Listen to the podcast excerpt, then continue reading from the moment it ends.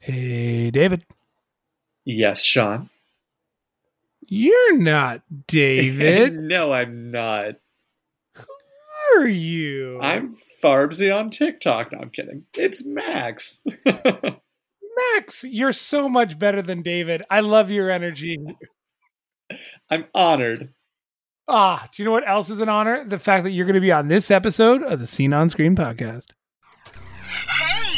Whether it's your favorite tabletop adventure, movie, or video game, we've got you covered. Welcome to the Scene on Screen podcast with your hosts, Sean and David.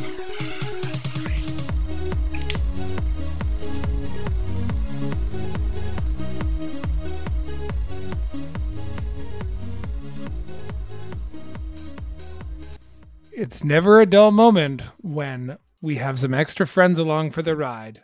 Of course, I'm talking about our friend Farbsy, who definitely joined in the intro and maybe took out David. I'm not I'm not quite sure. David, are are you there? Are you alive? Are you good? David. I'm hurt. I don't know what to say to you guys anymore. Things are changing, man. I'm a Yeah. changing young man. in, in, in like August, we're gonna say it's gonna be the Scene on Screen podcast featuring at David. just slowly, just like push me out. Like, wait a second.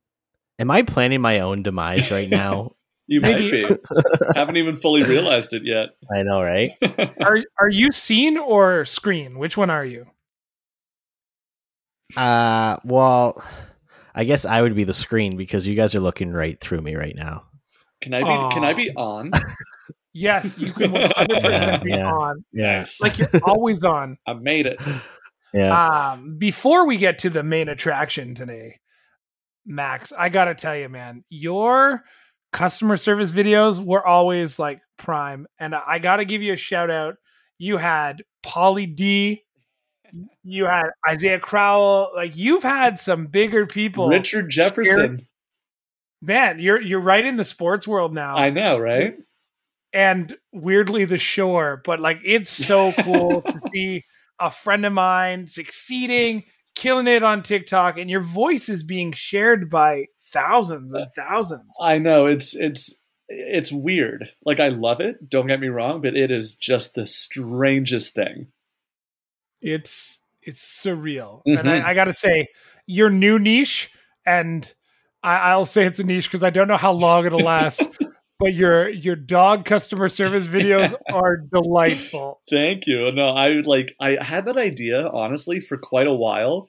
I just never had the time to do it. And then one day I was just like, you know what? Let me take like 10 minutes, see what I can get and see how it goes.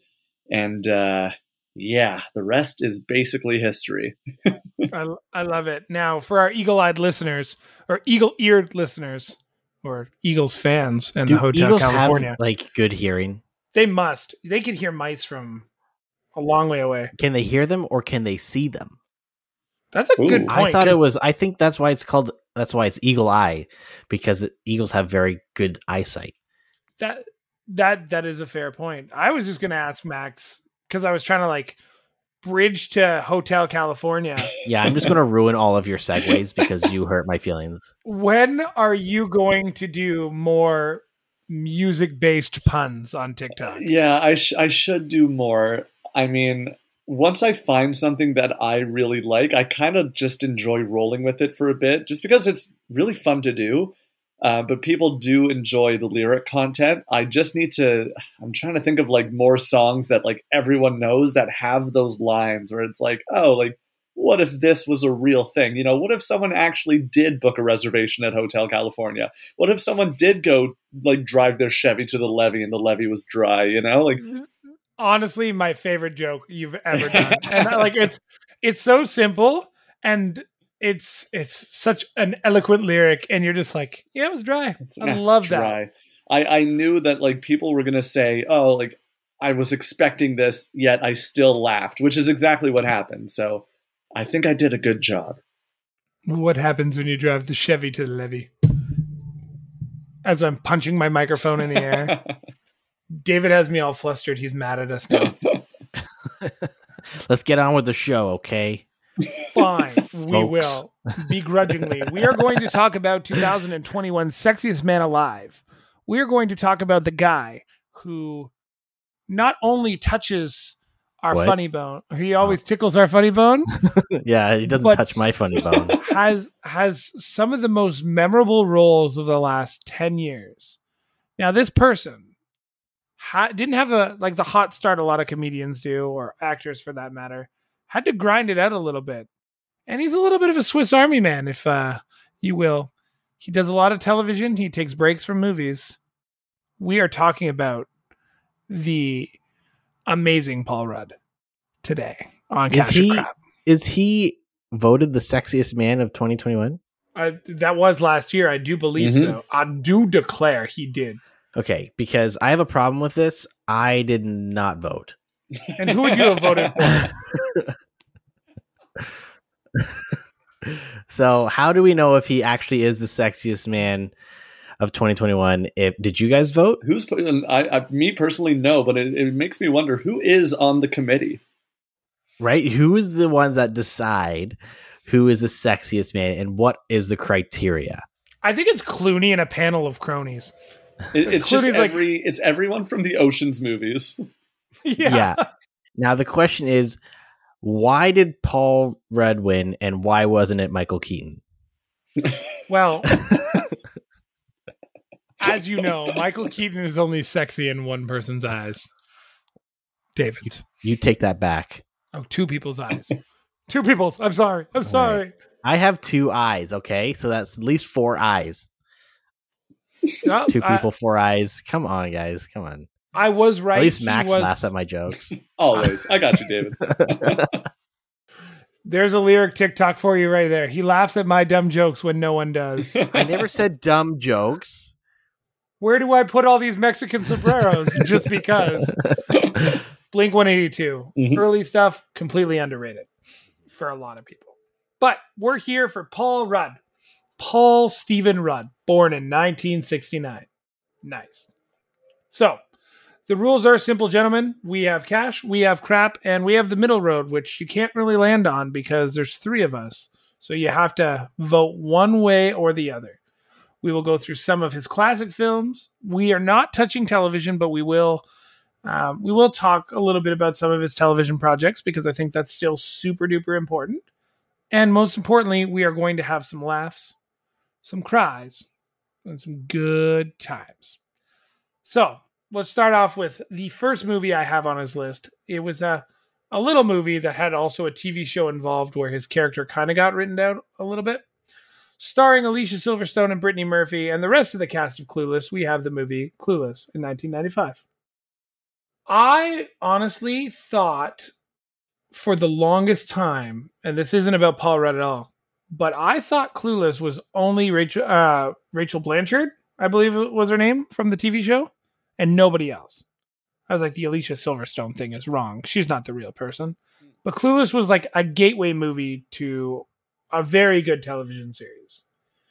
And for me, I don't think I can give it like a, a cash money Paul Rudd thing. This was one of his first quote unquote major roles, but he played the lead's brother. And that was considered a major role at the time. He was one of the top billed. I think it was within the top five. But he wasn't the Silverstone, the Stacey Dash, the Brittany Murphy, the Donald Faison. Like those are your big clueless people, right? I don't know. I, do you guys remember this movie? I, I, I Not think at it's, all. I think it's debatable because I mean, at the time, yeah, Paul Rudd was like, you know, not re- he wasn't a household name. So I think when people are watching Clueless for the first time, they're like, oh, you know, Paul Rudd, like, sure, he seems cool, that's great. And now you go back and you think to yourself, like, watching Clueless in 2022, you're like, oh, it's Paul Rudd, like, of course, you know. So it's it, it, it hits different watching it, knowing how much everybody loves Paul Rudd now. I think at the time we were all kind of like, who is this guy? He seems to have some potential, but you never know. So it's a, it's a good question.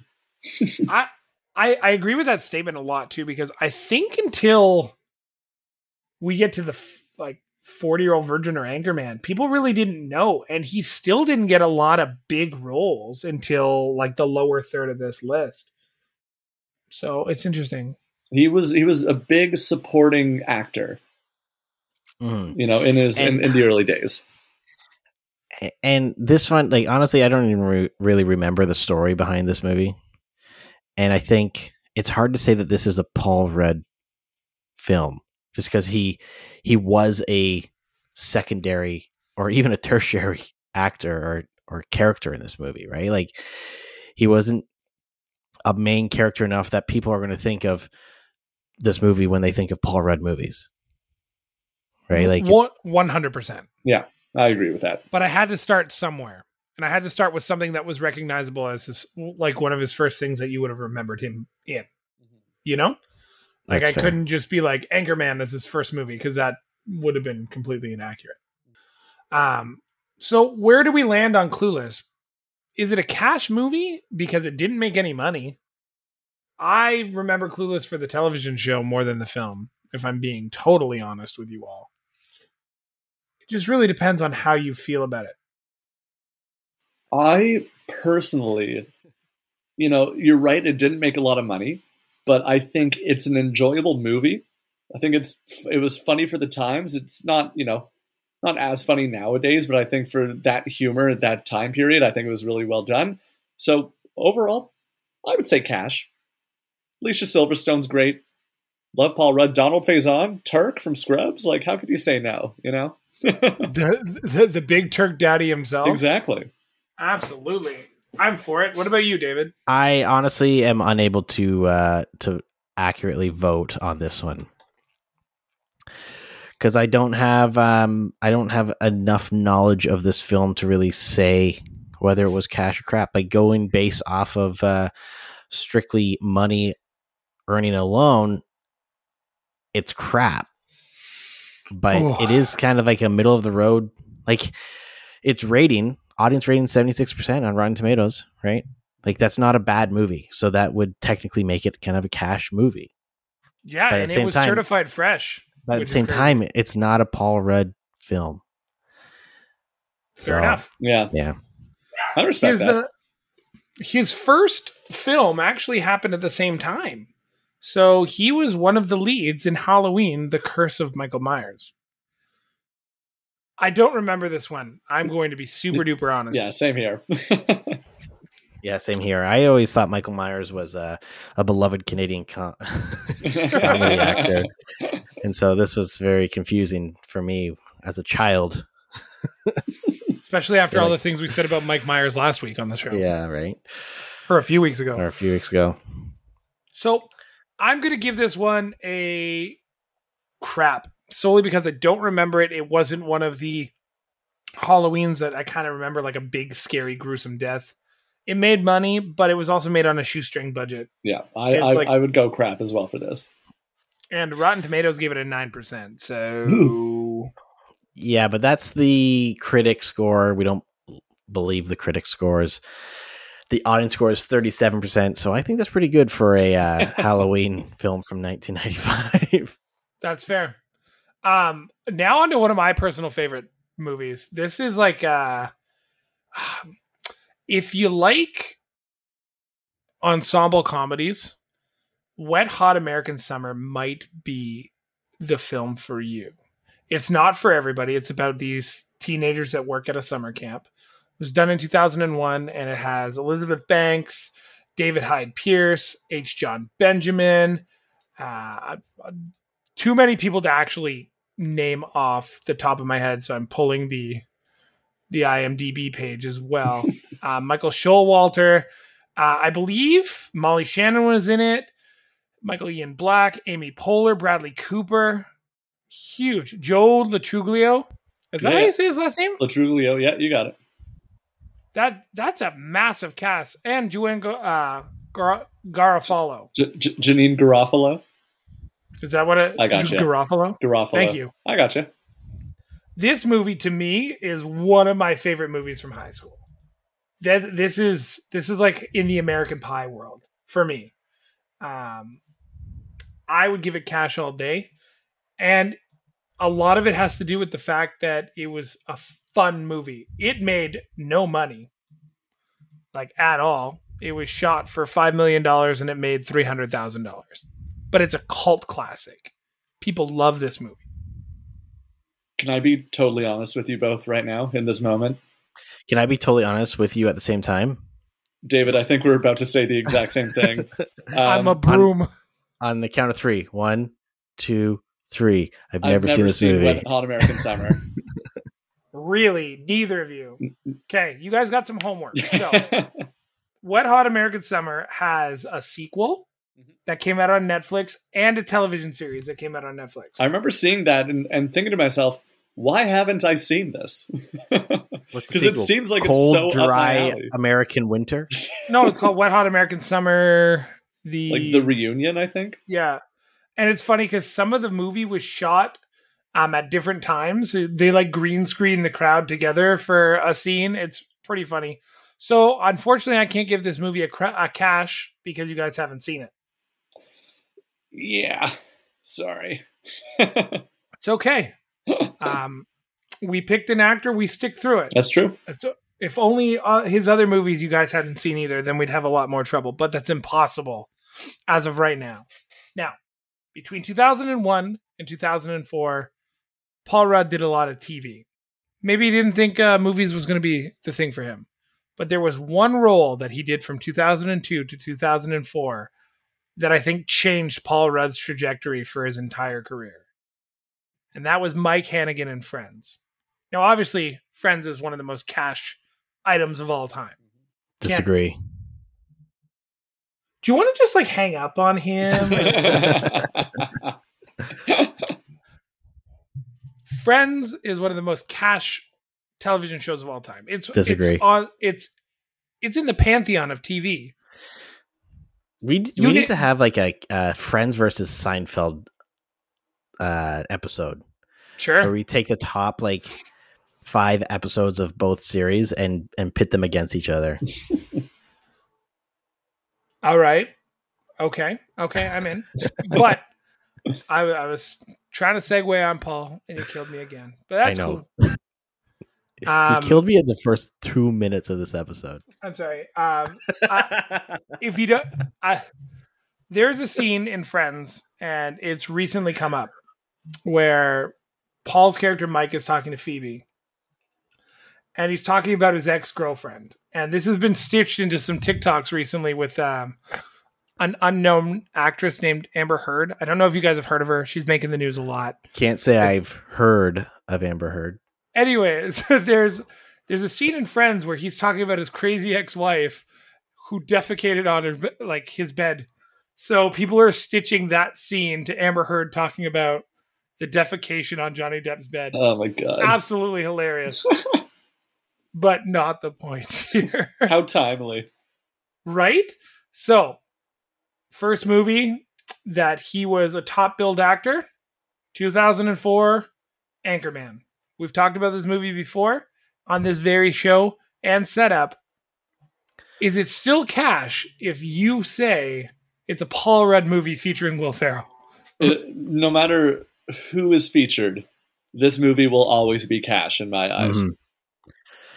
The thing is, is because he was he was a main character. Sure, it was a Will Ferrell f- movie, but he was uh, a staple of the news team, and he had some of the most memorable lines in that entire movie. Sex Panther, Yeah. Right, like, 60% of the time sixty percent of the time it works Every every, time. right? Like uh, his character, I think this is where his career really launched because one, he wasn't a main, he wasn't a main character for this film, but he had a big enough role in it that it put him into the spotlight for other things. Right? He was. He wasn't being scrutinized as much as, say, like Will Ferrell would have been for his performance in that, right? But he made a big enough impact in that film that it led to future opportunities where he was a main character and he was like the top one of the top billed actors. So, you know, this movie is, is going to always be cash regardless of what year it is. Like in 100 years, people are still going to love this movie. Guaranteed. Yeah, Oh, yeah. even the the hidden secret movie that we've never seen. Still haven't seen it. I gotta. Okay, I'm gonna bring it down when uh when I come to visit, and we're gonna watch it. We're gonna watch. Oh, like wake up, Ron Burgundy. Mhm. Wake up, Ron Burgundy. Yeah, Seems like an odd thing to whip out at a bachelor party. it has well, to be like, done. you can watch. Yeah, that's sorry. Like rules are rules. Okay? I don't make them. bros before bros. I like that. Now, David's right. So first, Anchorman, obviously cash. I don't think we're going to dispute that at all. But his work in this movie led to one of his most iconic buddy roles in the 40 year old virgin. And to even ignore the 40 year old virgin as a movie that's not his would be a mistake because it's like a coming out party for him, Seth Rogen. Oh, Elizabeth Banks is in the movie Yeah. again. Leslie Mann. You're going to hear some names a lot here, but when you think of the 40 year old virgin, what do you what do you honestly think about? Like what what feeling did you have when you were at the theater or when you saw it for the first time? Depression. I remember thinking, I'm probably too young to be here, but I'm Yeah. happy to be here. It's a, it's a it's a great one. The the big thing for me, anyways, in this film is he just shot a movie with Steve Carell, and then he was second to Steve Carell in that movie. I thought Seth Rogen was funny in it, but everything went to Paul Rudd's character. From him, like, was it Mindy Kaling that played his like girlfriend that he was trying to get away from that he was like stalking? That's a good Uh, question. I believe so. Yes. like every part every interaction he had in that entire show was just or in show in, in that entire film was just so on point jane lynch was in that movie holy Yeah. crap uh Catherine Keener.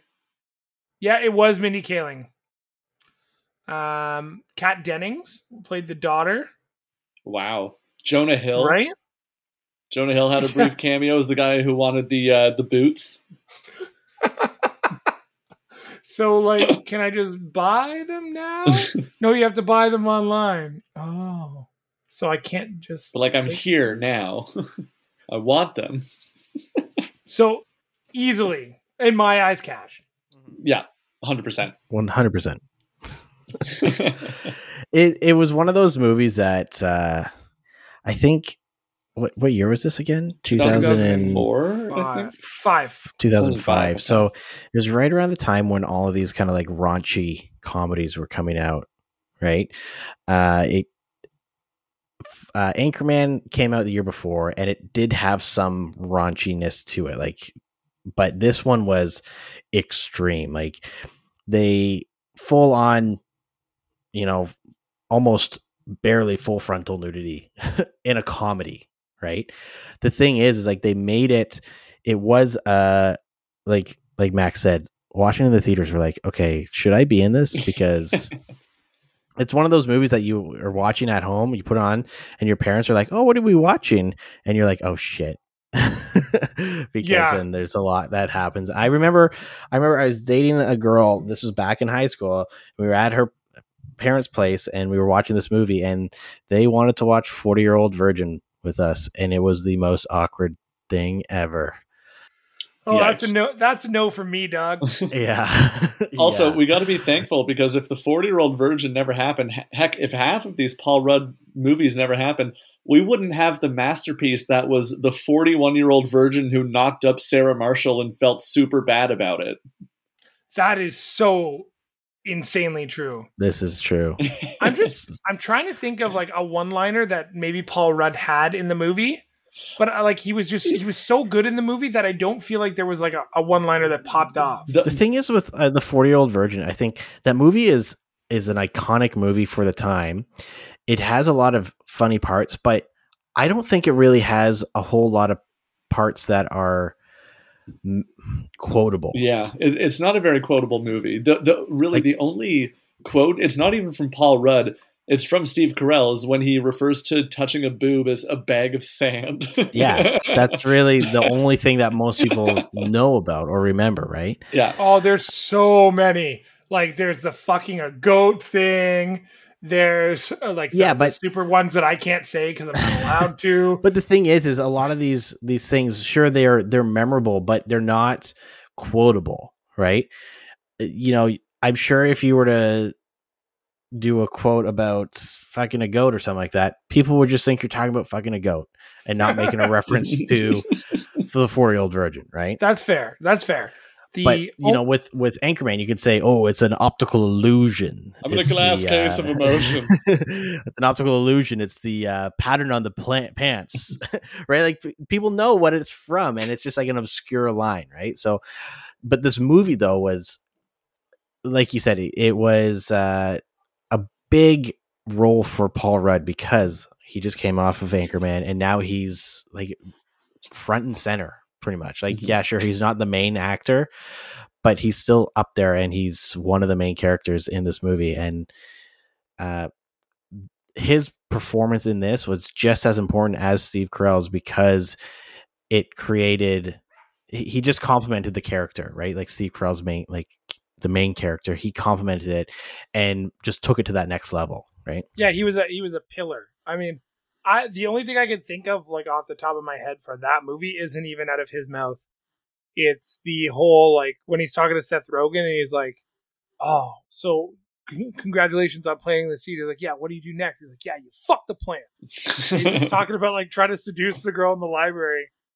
And there's the which probably wouldn't happen now the way comedies are written, but the scene between Paul and Seth where they're like they're going back and forth, going like, "Do you know how Yeah. I know you're gay?"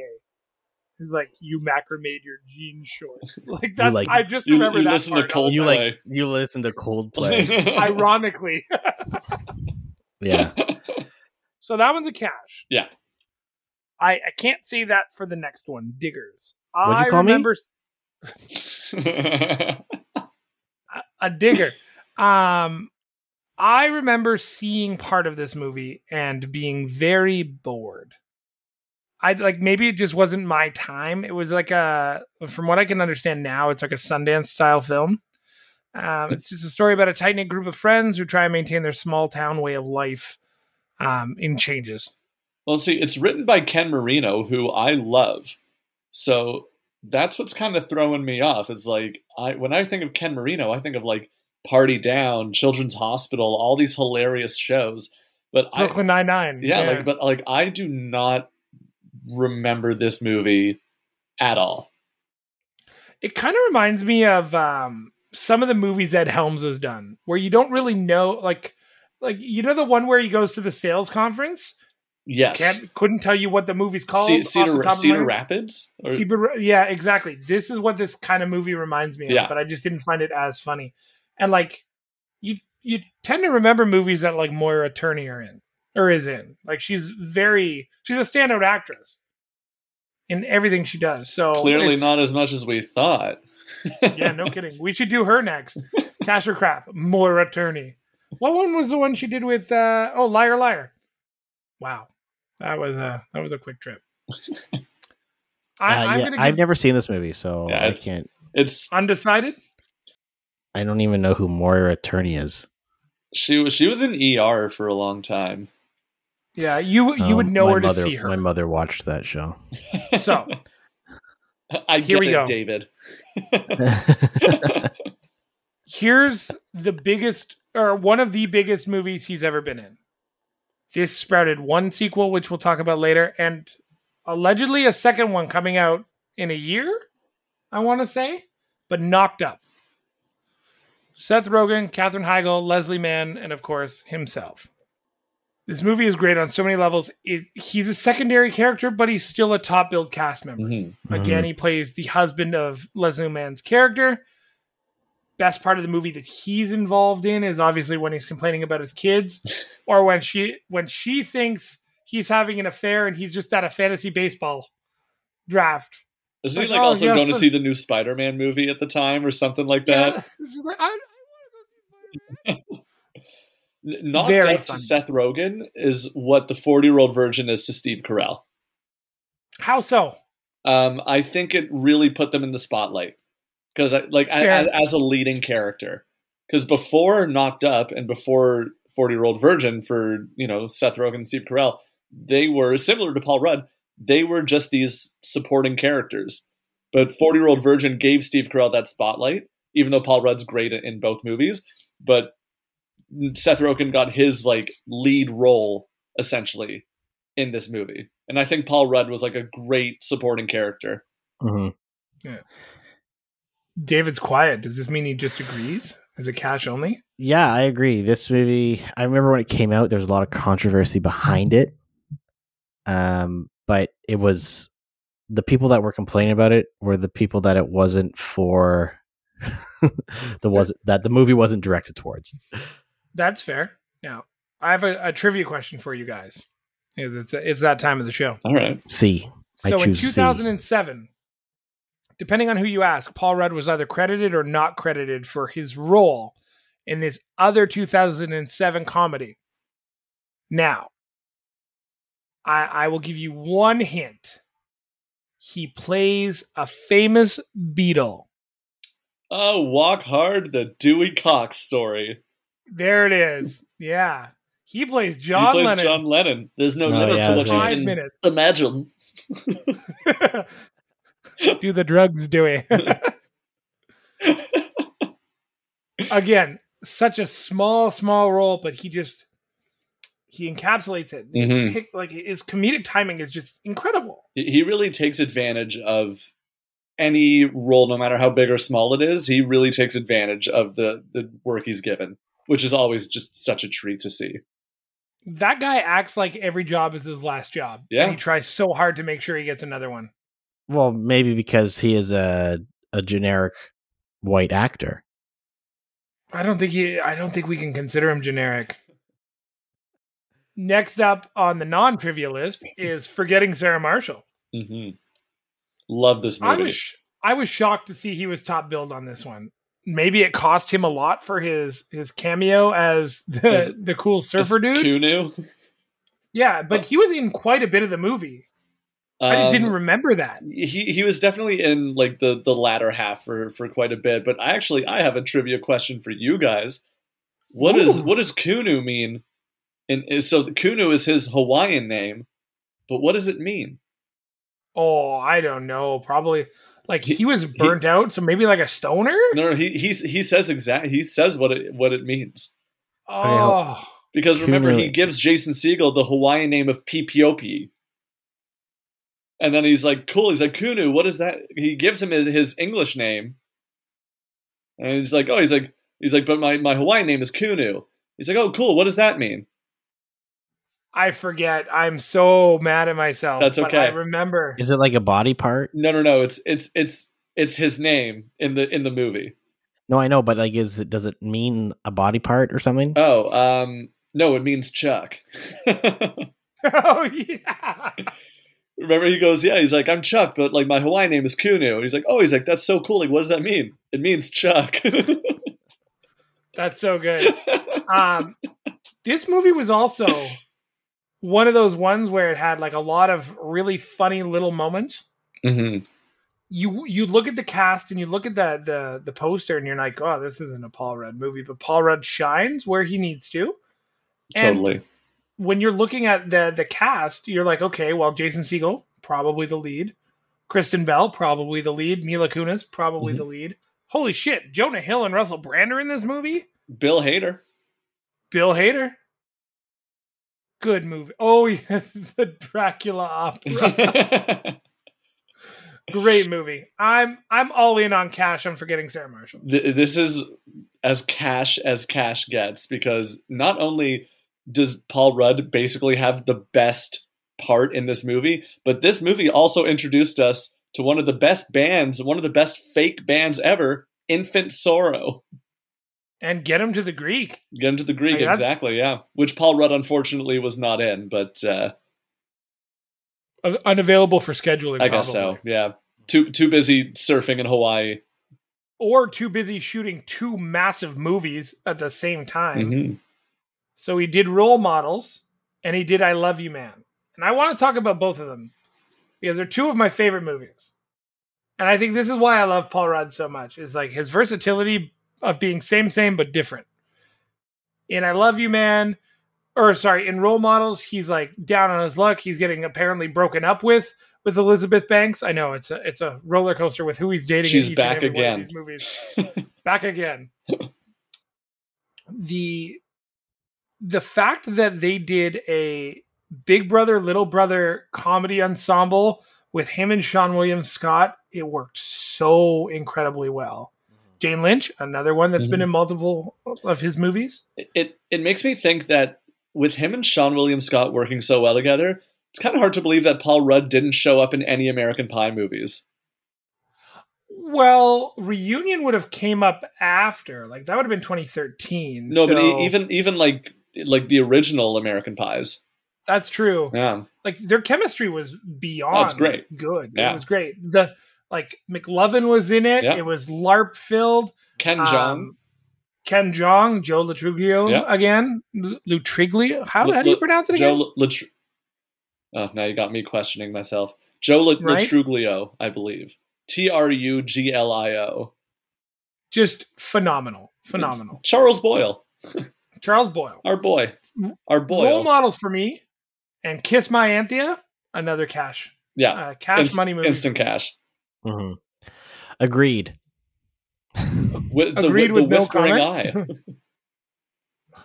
Yeah. Tell her you can't wait to see her whispering eye. What does that even It mean? means it means vagina. Now, you'd be remiss to mention one without the other. And I think I Love You Man does the exact same thing, but in a different way. Totally agree. He's now, he's now, actually, I guess he was kind of like the loser. No, he was the guy who had it all together in I Love You Man, and Jason Segel Correct. was the loser. yeah. Mhm. That movie had a bunch of different people. Thomas uh, Thomas Lennon was in that one. Rashida Jones. Um, we had oh Lou Ferrigno, like Lou, yeah, Lou Ferrigno. Jon Favreau was in the movie as well. That movie gave us the term Jobin. Jobin and Slapita Bias. Slap it a bass man. Slapita Bias.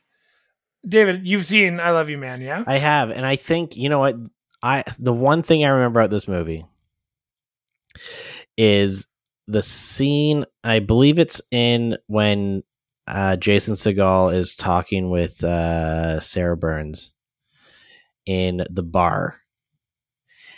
Uh, there, there's a bar scene or something like that, and he has a glass in his uh, left hand and then the scene changes the, the view changes something back and then the goes back to him and then the glass is in his right hand. And i remember seeing this in theaters and it was such a like an obvious fuck up that that is the one thing that just stood out for me. So just based on that alone i'm going to say that this is a crap movie.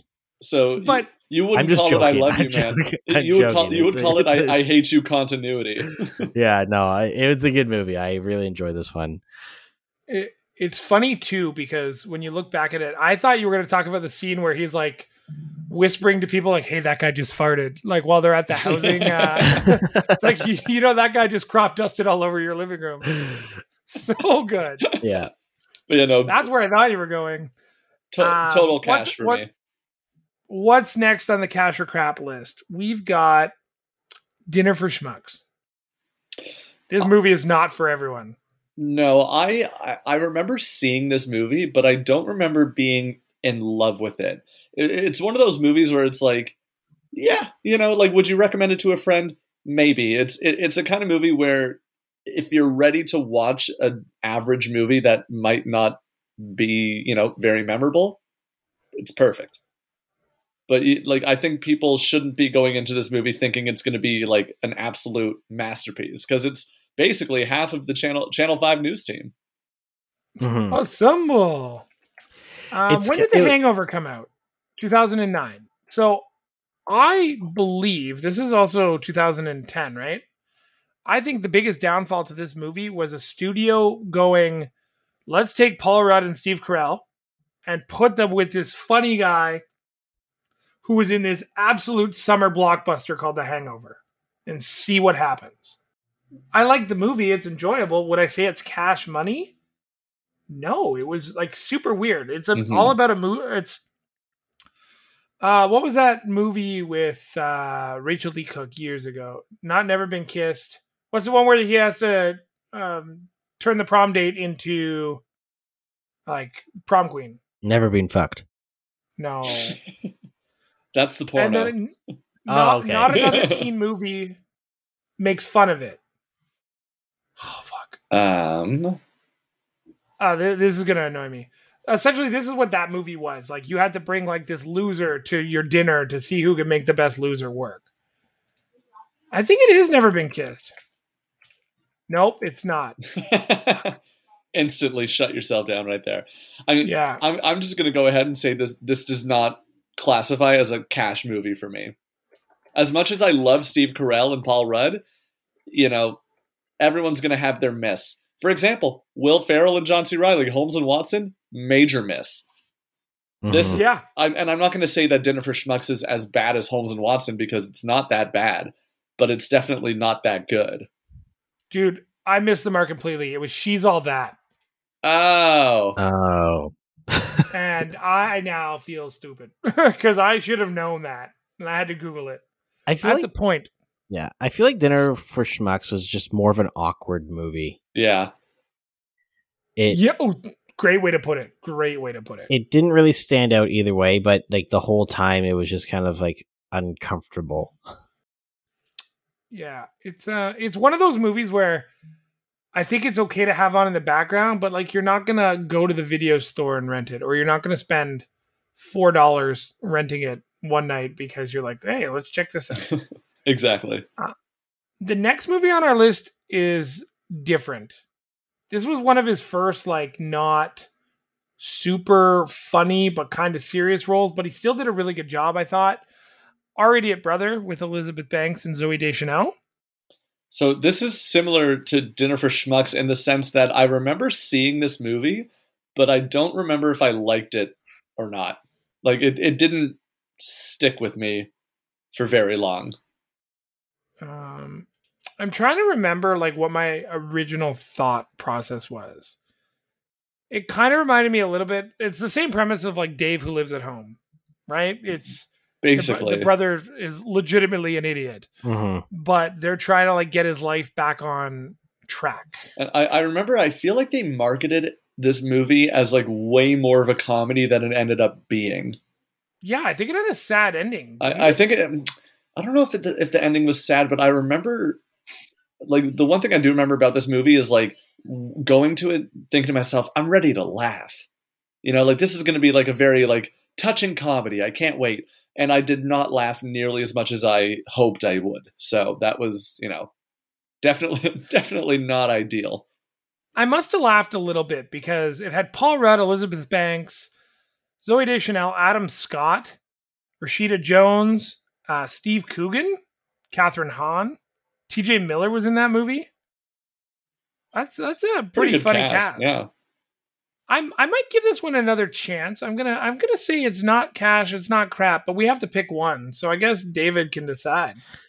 Uh, I am going to say this one's crap. Wow, this guy's a dick.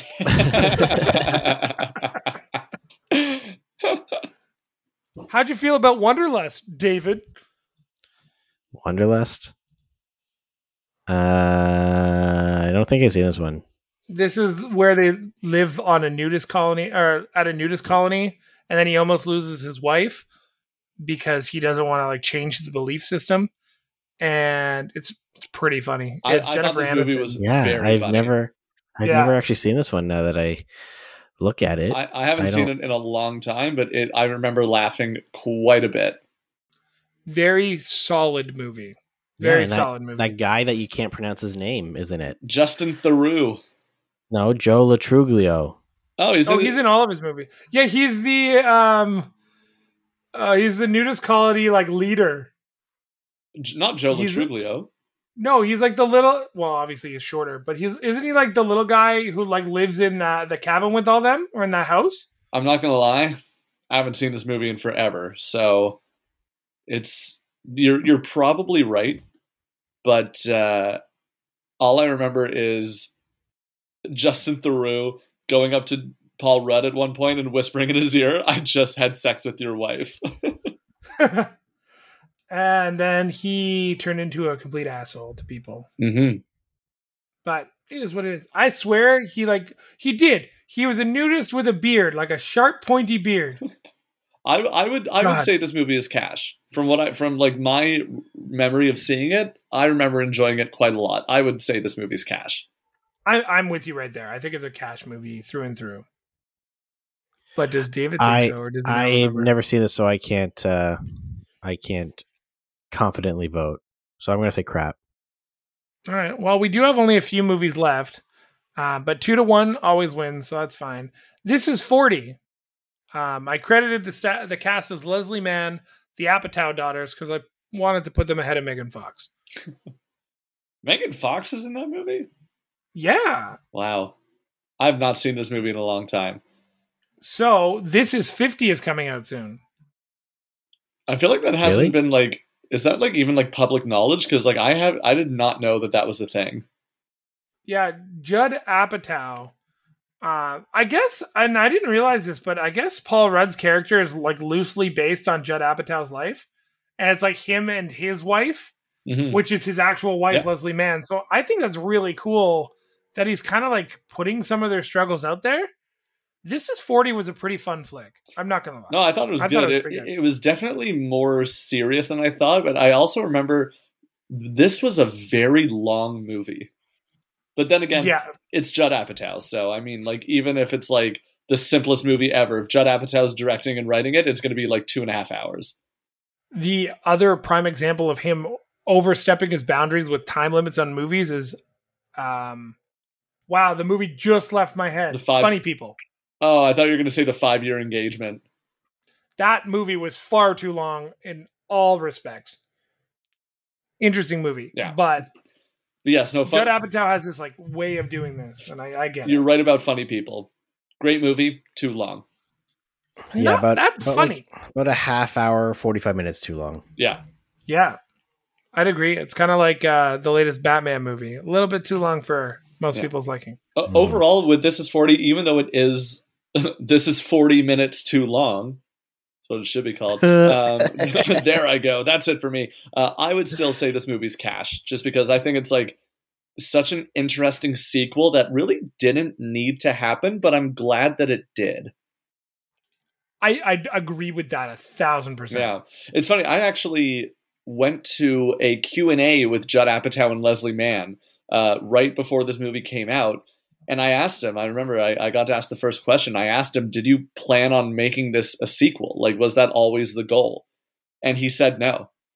He was like, "I kind of just started writing the movie." And then I realized that it would make perfect sense to just have the characters be from Knocked Up and like keep that universe going, which I thought was super Yeah. neat. So yeah, Mhm. Um, Judd Apatow is develop uh, as of March 17th.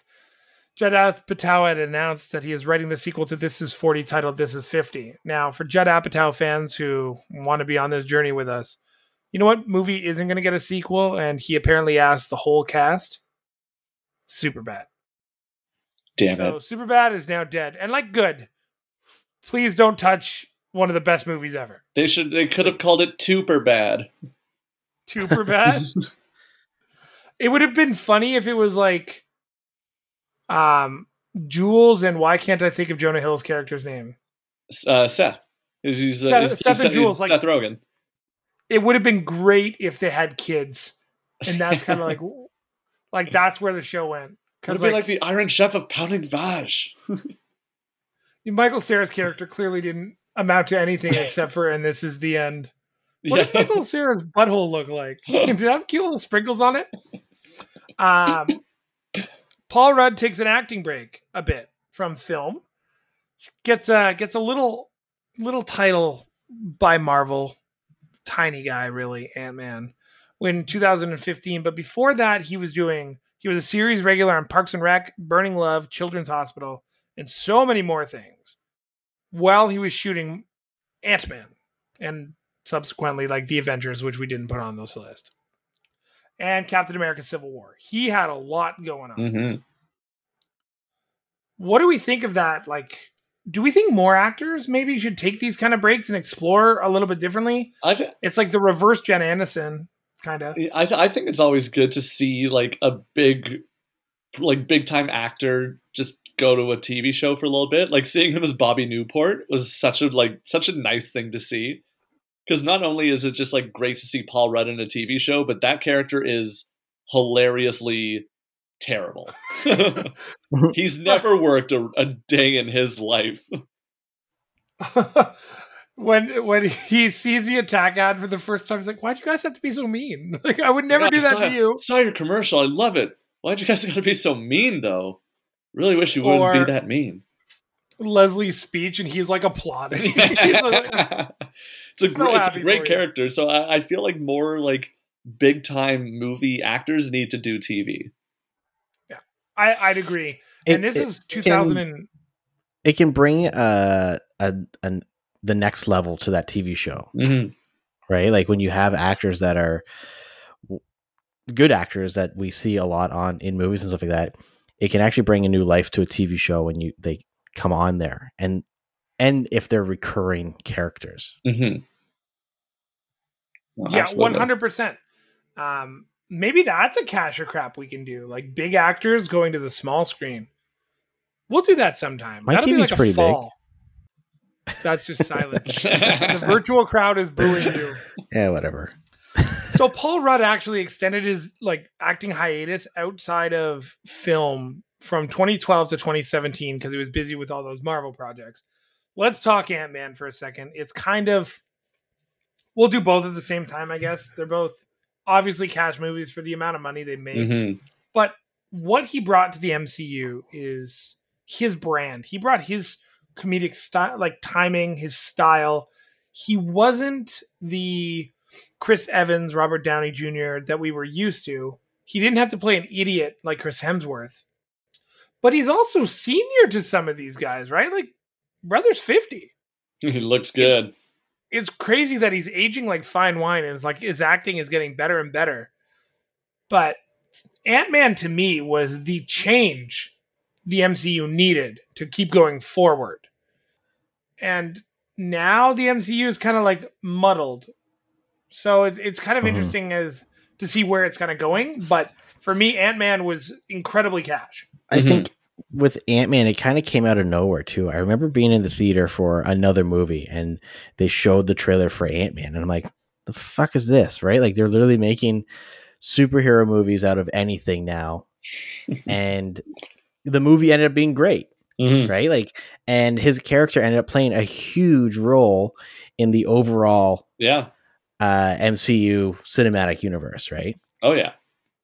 and uh, like you said, like he brought his his unique way of acting to the MCU, which did change things a lot. Um, and it's one of those things that that movie, I think, it surprised a lot of people, Mm-hmm. One hundred percent. right? Because uh, Paul Rudd was known as this.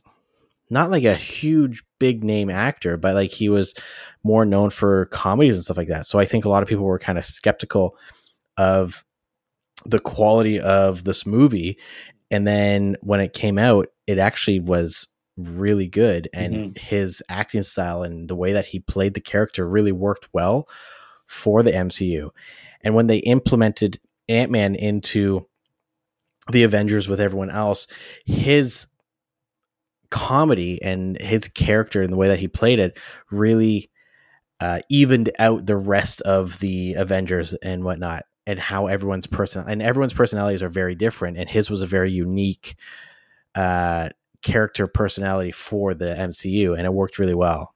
The one thing I keep thinking about with Ant Man specifically is that this movie was supposed to be directed originally by Edgar Wright, and I Do you remember why he didn't do it? cre- he he dropped out over creative differences. yeah. Yeah. So I just keep thinking like what would what would that movie had looked like? You know? Yeah. The the other thing I always think about when it comes to Ant Man and Paul Rudd, because every single movie we've talked about since like anything that we've put the word cash beside has had one or two actors that he's always worked with. And that's what makes it work, Mhm. right? Dwayne the Wanderlust- Rock Johnson. Wanderlust isn't even the exception. when you look at Ant Man, he had incredible comedic timing, and him and Randall Park became this just dynamic duo that people like crave. People want Ant Man and him. like that's what they want. They want him in all those projects. Mhm. He was he was a standout in WandaVision because he had the ability to do that. And I think Paul Rudd helped make that move or like make that apparent. But to me, that that like combination was incredible. Mhm. Um, obviously, we're not going to talk about the second Wet Hot because you guys hit, never saw the first one. But we will move to The Catcher Was a Spy. This movie looks concerning. I know it was supposed to be a serious movie, but I, I just looked at the numbers. Took cost 14 million to make. 14 million to make. And it didn't even make a million dollars in gross revenue. Uh, when did this movie come out? 2017, so you can't even blame the Panini. I Uh, thought it was the 2000- Catcher in the Rye when I first read the title, Yeah. That would have and I was made like, I more was like, sense. I was like, did J.D. Salinger? did they make a movie about J.D. Salinger's book and Paul Rudd's the guy in it, like Holden Caulfield? Did you read the synopsis for this movie? Because I expected none of us to actually see it. So I watched the trailer, which looks dry as fuck. But it's former Major League Baseball player Moe Berg goes undercover in World War II Europe for the Office of the Strategic Services. Yeah, you can count me out. Yeah. I mean, I, I- like I like uh, you know World World War II spy movies and stuff like that. Uh, but th- I don't know. It doesn't really give you an idea on what this movie's about. This movie looks bad, even from the trailer. hmm And and you know what the thing is is it didn't make much money, but I don't even remember it coming out in Yeah, theaters. like same. all these other movies, I can remember it being in theaters if you know early two thousand movies. Uh, but this one I don't remember if it came out in theaters. So the fact that it made less than a million dollars, It's like that's embarrassing. uh, oh, and it's it- based on a true story. yeah, it most likely, honestly, it most likely was a limited the- theatrical release. Yeah. It's it's gonna It- be, it's gonna be crap for me. I'll just I'll say that. that's that's a no for me, dog. That's a no for me, Doug. Yeah, he was parachuted into Yugoslavia before he did the Heisenberg mission. Well, damn, now I'm just gonna cool. wa- I'm gonna go watch Breaking Bad after this. Mr. Heisenberg himself. Um, Ant Man and the Wasp. I don't think we have to touch. I put it on the list solely because there was like he's done nothing but Avengers and Ant Man movies for the Mhm. last five years. Uh, but I'm, I just want to say Ant Man and the Wasp kind of took what Ant Man did well and expanded on it. hmm Yeah, I think that's ultimately what it was, right? Like it was, I, I think people were excited to see Ant Man and the Wasp because of how well Ant Man did, and it kind of blew people's expectations away. And it didn't disappoint. Now, there is a third Ant Man movie coming out. So this is where we run into these problems. Like uh, the, the third um, Guardians of the Galaxy movie, and we were talking about this on the previous episode. We're, we're kind of concerned about that one right? Because I feel like the the run for Guardians of the Galaxy is kind of it's kind of run its course, right? Whereas with Ant Man, it could go either way, right? Because Mhm. he was a, such a major player, and like I said earlier, he was a major player in the Avengers, right? And and that Mar- the Marvel Cinematic Universe stage one through three or whatever it was. But how are they implementing him into the future of Marvel, right? Um, is he going to be sidelined eventually? Is he going to continue to be a major character and stuff like that? So depending on how things go with the third movie, uh, it could really go either way. But this one was, it was it like I said, it took what was great with the first movie and just expanded on it. And Mhm. I think You're- this one stands.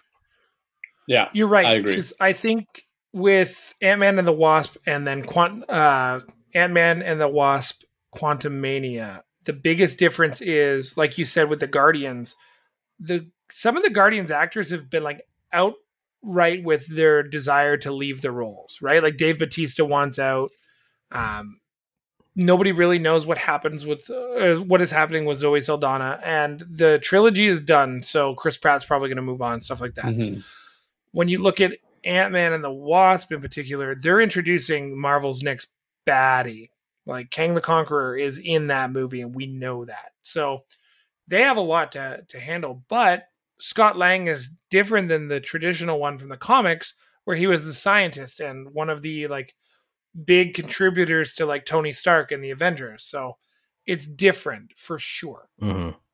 Um, again, he did a lot of acting that wasn't movie related. He did um, a lot of different Marvel projects, but he also did The Shrink Next Door and what what was that other one? Uh, Max Oh, living living with yourself. living with my yeah. yeah. He's had a Netflix and an Apple TV series in the last two years. That's pretty impressive. Yeah. He's he's doing well. He's keeping himself busy. And weirdly, he was in a show with himself that did very well, and a show with Will Ferrell that did extremely well. Mhm. Finally, we're at the last movie of the list Ghostbusters Afterlife. This movie had that, that nostalgic pull like no other, right? It was designed to kind of close off a chapter of Ghostbusters while trying to reboot a franchise. And a lot of people were a little curious when the first trailer had Finn Wolfhard, who people Mhm. kind of want to slap around, and Paul Rudd as one of the main characters. And Paul Rudd smashed. He absolutely smashed this role. I got to be honest. I still haven't seen it. Really? Wow. Yeah. That is disappointing. All right. Well, folks, that was this episode. it's been Um, great. Never coming back. Um, no, I just I never I don't know. I never got around to it. I will. you know what? it. This, yeah, you should. This movie, the expectations were fairly low going into it. I think um, because of the horrible Ghostbusters film that was released a few years prior. Mhm. right um and the trailer it didn't look it nothing was like blow me out of the water. I need to see this movie. Um but it was one of those things that it we knew that they were trying to be more true to the original tr- uh, i guess two movies. Um and so i think people were more interested in seeing it. That's kind of why i was interested in seeing it. Mhm. but like Sean said, like he did play the character like really well. Um, and this kind of shows that he can play a serious character in a more light-hearted movie. Like Ghostbusters isn't the most serious movie, even when it tries to be serious, right? Right. Um, but he still was able to bridge that gap between a character who was co- like comedic, but also didn't really want anything to do with what's going on. um, so you got you got to see this movie. I think it was really well done. It was a good movie. Um, and it was different enough from the MCU stuff that he's been doing for so Mhm. long that it shows that he's able to do other stuff without Okay. being typecast as always now being like a superhero, right? Right. Like, you Okay. know, Robert Downey Jr. is always going to be Iron Man forever, right? Like, and uh, Chris Evans is always going to be Captain America. I think every movie that he's going to do in the future is going to be he either has to do the extreme opposite of like some sort of like superhero, super strong guy or whatever. So I'm glad you bring that up because his new movie is apparently nuts, and he's the bad guy, Mr. Gray. Apparently, like early things, uh, like the Russos did it, and he went from being uh, having America's ass to being America's asshole. I'm so excited to see this movie. Interesting. Yeah. Right? Hmm. Cool. Anything the Russos does is pretty much gold. And I'll always think back to 21 Bridges with um, Chadwick Boseman. I'm I'm excited. Sorry to cut you off, David. I just I wanted to let you know that Chris Evans is going to play a bad guy. You know, and I think we need more of this, right? Like we grow up with the same characters playing this the heroes all the time. That when they turn around and they're the bad guy, it makes it more interesting, right? Uh like Mission Impossible Fallout. Right? What's his name? Henry- who Henry Superman. Cavill. Henry Henry Cavill, right? He was always known as playing like well, he was Superman. He was always a good guy. And in that movie, you think he's a good guy and then turns around and he's actually a bad guy and it's like okay this makes this character so much more interesting and it shows like the the abilities of these actors to play different kinds of characters and different like I can play a bad guy, right? And be convincing. Not like a Doctor Evil bad guy, right? Where it's like, okay, you're you're you're still being funny, right? But like a serious like, okay, I wouldn't want to mess with this person in real life. And and when you see them, they have this persona where you don't even connect them to being a good guy in anything else, right? Like it just is believable. So I don't think Paul Rudd could play a bad guy though. I think I think he could play a sinister type of dude. Maybe sinister, but, but not like a legitimate, like believable evil guy who has henchmen that are useful. so we can all agree we've seen a lot of television and movies. Is there a role that you'd like to see Paul Rudd play? Whether it's something that hasn't come up yet and you just have like an idea for a role for him, or if something was being rebooted, you'd be like, that that would be a good Paul Rudd. It's a good question. Casey Jones in TMNT. Wasn't it Stephen Amell? No, I'm pretty sure Casey is like the guy with the hockey mask. Yeah, that's one of the Amells from like Arrow. I'm pretty sure. Is it? Yeah, but I feel like he would be a good Casey Jones. Like a quirky one, kind of. Yeah. I feel like he could be a like, good. Um, what's the guy from Scooby Doo? Freddie Prinze Jr. Oh, um, Shaggy. Not Shaggy. No. Fred. Fred. Fred. Yeah. I think you're right. Yeah. yeah, it's Fred, Daphne, Velma. Yeah, yeah, I could see him doing that pretty well. He still has the he has such a young face. He could pull it off. So uh, I would have two things. I would love to see him in a film about the Kansas City Royals winning the World Series, either as like the the manager or as a player because he still looks fairly young. He could probably do it. Damn, I lost my other one, and it was it Sounds like so... it would have been great. Uh, I'm surprised, I'm surprised give, give he has, I'm surprised he hasn't been cast in some sort of Star Wars thing. To be honest, like Disney likes call. to to use a lot of these well-known actors and and reuse them within their their company, well, right, for productions and stuff like that. I'm surprised that he hasn't. I mean, Taika Waititi a, is doing the new Star Wars franchise, so mm-hmm. could could incorporate him somehow. You, you never mm-hmm. know, even if it's like a little cameo. Well, and I think he would be able to fit in well to the Star Wars universe because Star Wars uh, is known for having like a lot of seriousness and comedy as well, kind of like mixed in there. All I'm gonna say is that if he does make an appearance in the Star Wars universe, doesn't matter what his character's first name is or last name, one of them has to be Jobin. that that work that name works in the Star Wars universe, and yeah, it has to true. be. They have to incorporate that. That's true. so I remembered. I would love, like, I know they did a Griswold kind of reboot with Vacation and Ed Helms, mm-hmm. Mm-hmm. but a Christmas Vacation style movie with Paul Rudd, where he has just the ability to have everything go right and wrong and some of his friends along the way, I think would be his wheelhouse. I think it's time we get a Paul Rudd Christmas or holiday movie. I would check that out. Yeah, I feel like that could be kind of like a flashback or a throwback to the the movies of the, the early 2000s. Mm-hmm. They could use stuff like that. Yeah. Yeah. It would be it would be great. But that's that's it for the Paul Rudd show, guys. I'm uh, I'm happy we got here. I'm very excited that we we we killed it as a group. And uh, by the looks of our chart, Paul Rudd is mostly cash with a little crap along the way. Mm-hmm. He's got and a pretty like diverse he, list. to uh to quote his Beatle character John Lennon, he got by with a little help from his friends. Every movie that we gave cash was because he had his friends along the way. Now, so does that make him a bad actor then? Because if all the movies that he's in with is based off of other people in it, makes him, I makes him like, a good friend. Yeah. yeah. Like a fine wine, Paul Rudd is developing at his own pace, and he's right now. I think get we're getting almost peak or near peak Rudd. Um, peak all over Philadelphia. So, so that is our uh that is our June cash or crap. Do you guys want to quickly tease what we're doing in July? I'm really excited for that Cash or Crap. We're gonna work really hard on it and make it super super fun.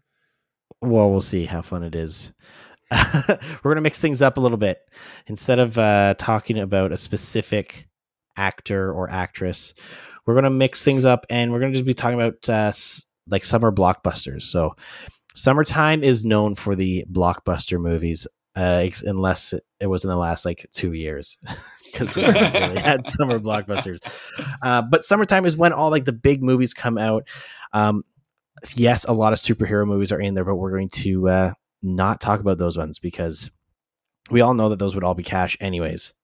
Um, but we're gonna we're gonna go over the last uh, I don't know 10 15 20 hey maybe 40 50 years who knows how far we can go down the rabbit hole Two a two part episode. oh my god.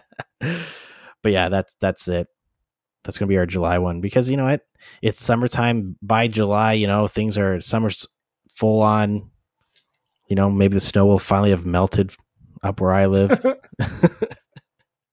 You guys get like three weeks of summer and then it's just back to winter and Yeah. perpetual awfulness. yeah pretty much All right. Well, everyone, we want to thank you so much for listening. Uh, for myself, my good friend Max, and David, no audio clip. He didn't do it. well you know i'm just and david Fine. Hold on. Hold on. Hold on. I can redo this. Ready? Give me one second. For myself, for at Farbsy, Max, Redacted. and